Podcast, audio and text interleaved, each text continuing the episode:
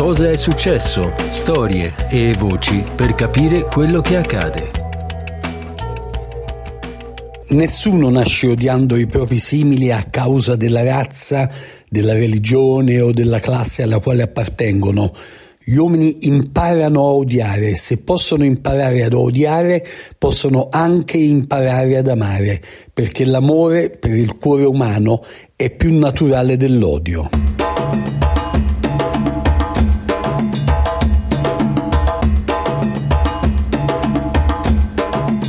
Sono Raffaele Palumbo e questo è il podcast di Controradio dedicato per questa puntata al decennale della scomparsa di Nelson Mandela, una scomparsa sentita in tutto il mondo, un decennale naturalmente molto celebrato in Sudafrica, ma un decennale molto celebrato anche a Firenze, dove esiste un luogo pressoché unico al mondo, ovvero un grande palasport intitolato non ad un grande brand internazionale, ma proprio a Mandela, il Nelson Mandela Forum, che all'ingresso ospita la cella originale che ospitò per molti anni a Robben Island proprio Nelson Mandela e il 5, il decennale della scomparsa di Nelson Mandela, premio Nobel per la pace, è stata proprio l'occasione per raccontare un personaggio straordinario.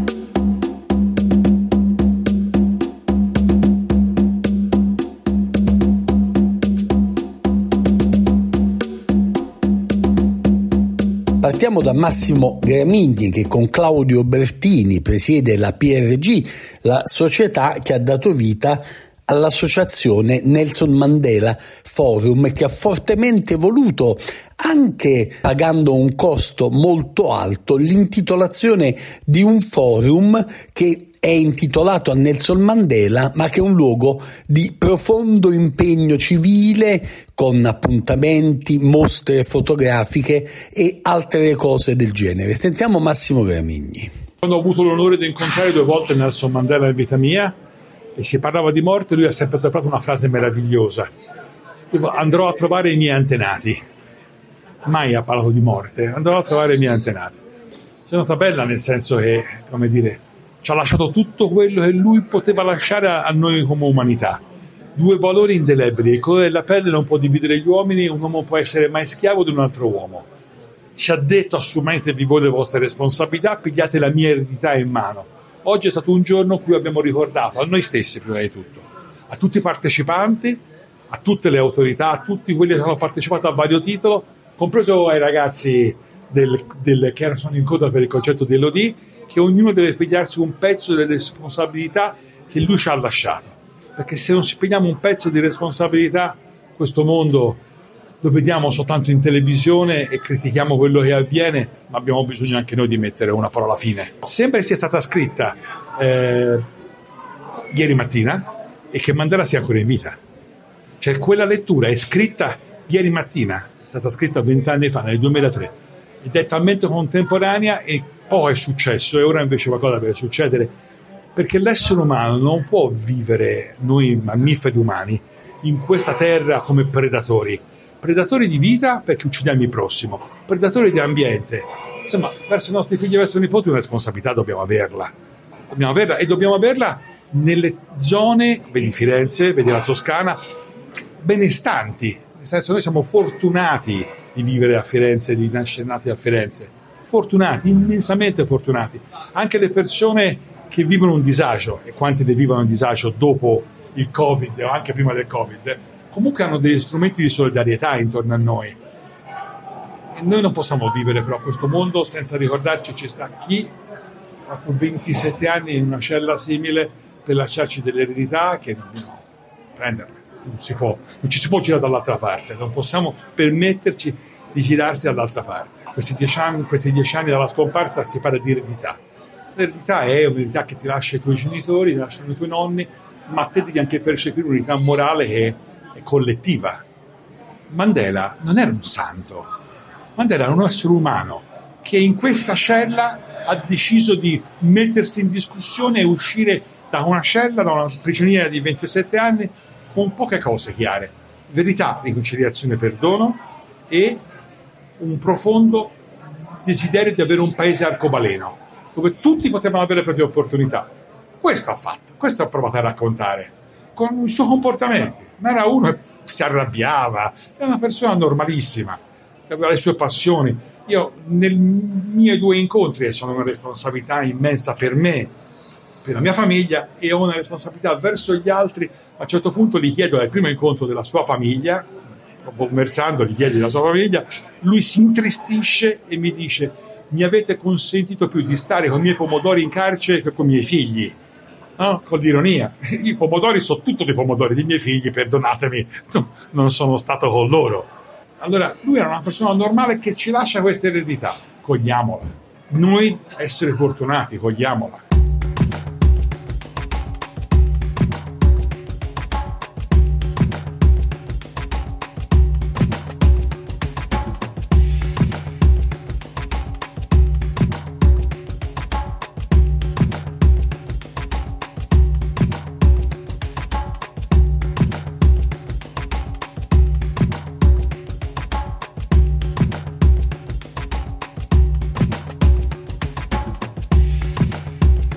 Massimo Gramigni parlava di una lettera come scritta stamattina, ieri mattina, oggi. A quale lettera si riferiva? Nell'autunno del 2003 si tenne a Ginevra un'iniziativa non ufficiale di colloqui di pace israelo-palestinesi che si concluse il primo dicembre del 2003 con la firma di un accordo da parte dei negoziatori delle due parti guidati dal politico israeliano Yossi Beilin e dall'ex ministro palestinese Yasser Abdel Rabbo, promosso da organizzazioni della società civile, il piano di Ginevra rifletteva il tentativo di trovare un equilibrio tra le due parti su tutti i nodi più sensibili e controversi. L'iniziativa non ebbe fortuna, come sappiamo anche dagli eventi più recenti, ma fu un'iniziativa che Nelson Mandela salutò con queste parole che sembrano, come diceva prima Gramigni, veramente scritte oggi.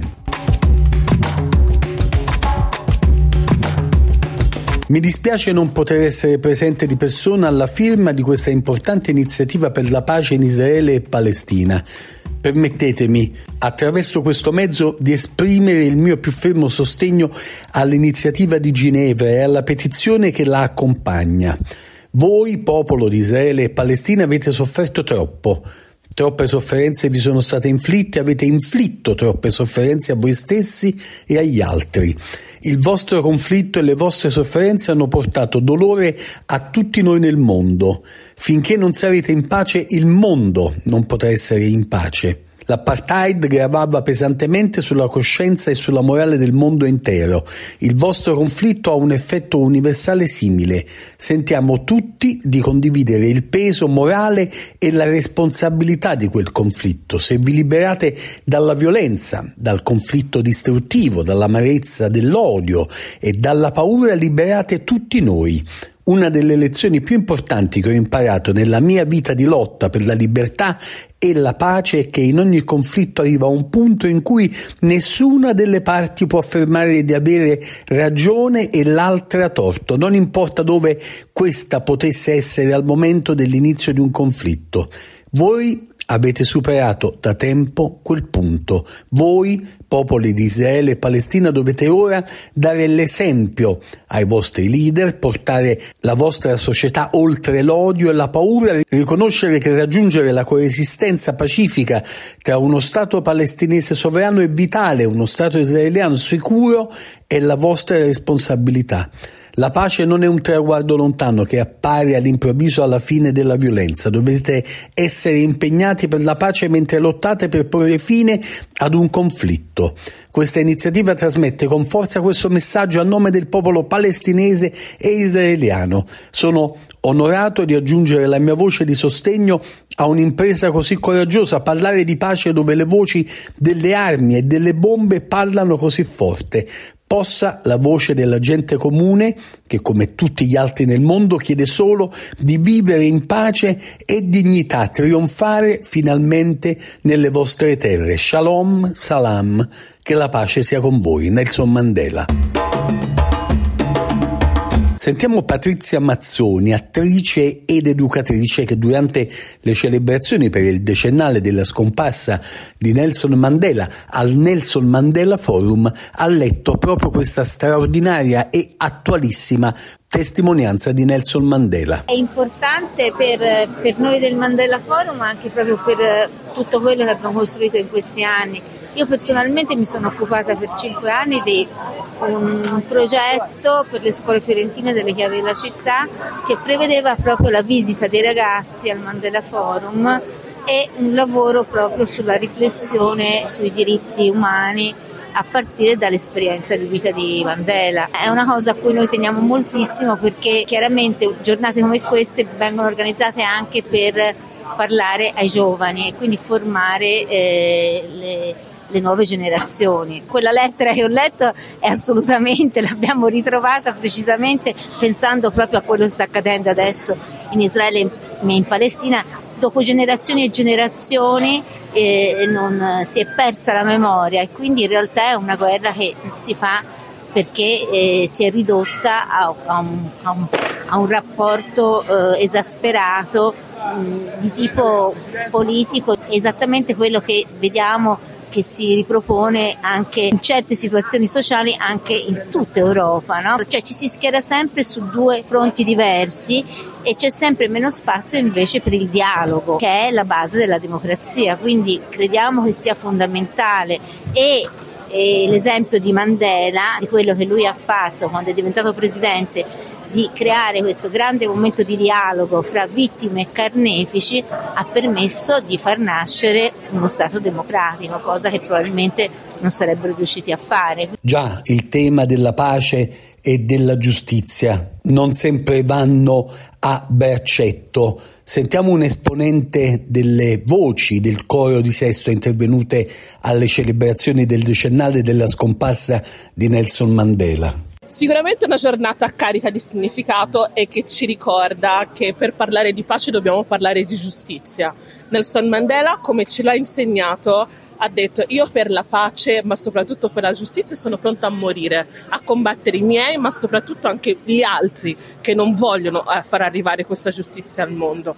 Quindi poter ricordare questo elemento di unità che riporta una giustizia per la quale tutti siamo pronti ad impegnarci credo che sia proprio questo il messaggio che Nelson avrebbe voluto far passare con questo momento. Da Soweto, Sudafrica, a Campomarte, Firenze, Italia, le parole anche del presidente della regione toscana Eugenio Giani, raccolte come le altre da Andrea Montigiani. Sentiamo il presidente Giani prima di salutarci per questo podcast di Controradio.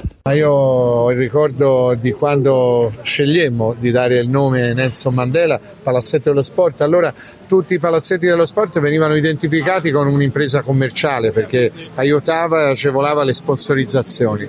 E qui quando lo stavamo facendo anche noi, ecco la proposta di Massimo Gramigni, che ancora oggi gestisce il Mandela Forum, eh, di avere non un toponimo commerciale, ma avere un toponimo valoriale. E Nelson Mandela era il simbolo della lotta all'apartheid, dell'affermazione dei diritti dell'uomo, di qualsiasi colore fosse la sua, per- la sua pelle o qualsiasi aspetto etnico rappresentasse.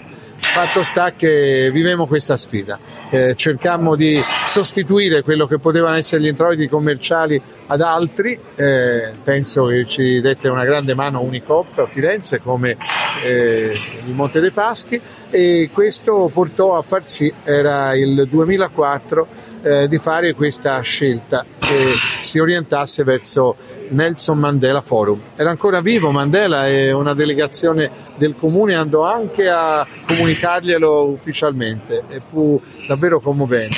Oggi per eh, tutti noi questo è il luogo dove vi è memoria, vi è la cella dove lui ha passato 27 anni, vi è tutta la sua storia dentro il Mandela Forum, è una sorta di museo, è un elemento che distingue Firenze da altre città e io ne sono profondamente orgoglioso, era il luogo giusto dove ricordare Nelson Mandela esattamente a dieci anni alla sua morte. Io ho letto gli scritti di Mandela, soprattutto in quel periodo quando ero molto coinvolto per l'iniziativa che prendevamo, è un uomo straordinario, ha dei concetti, dei valori, delle espressioni nelle frasi che non nascondo, io mi sono annotato e talvolta mi trovo a citare.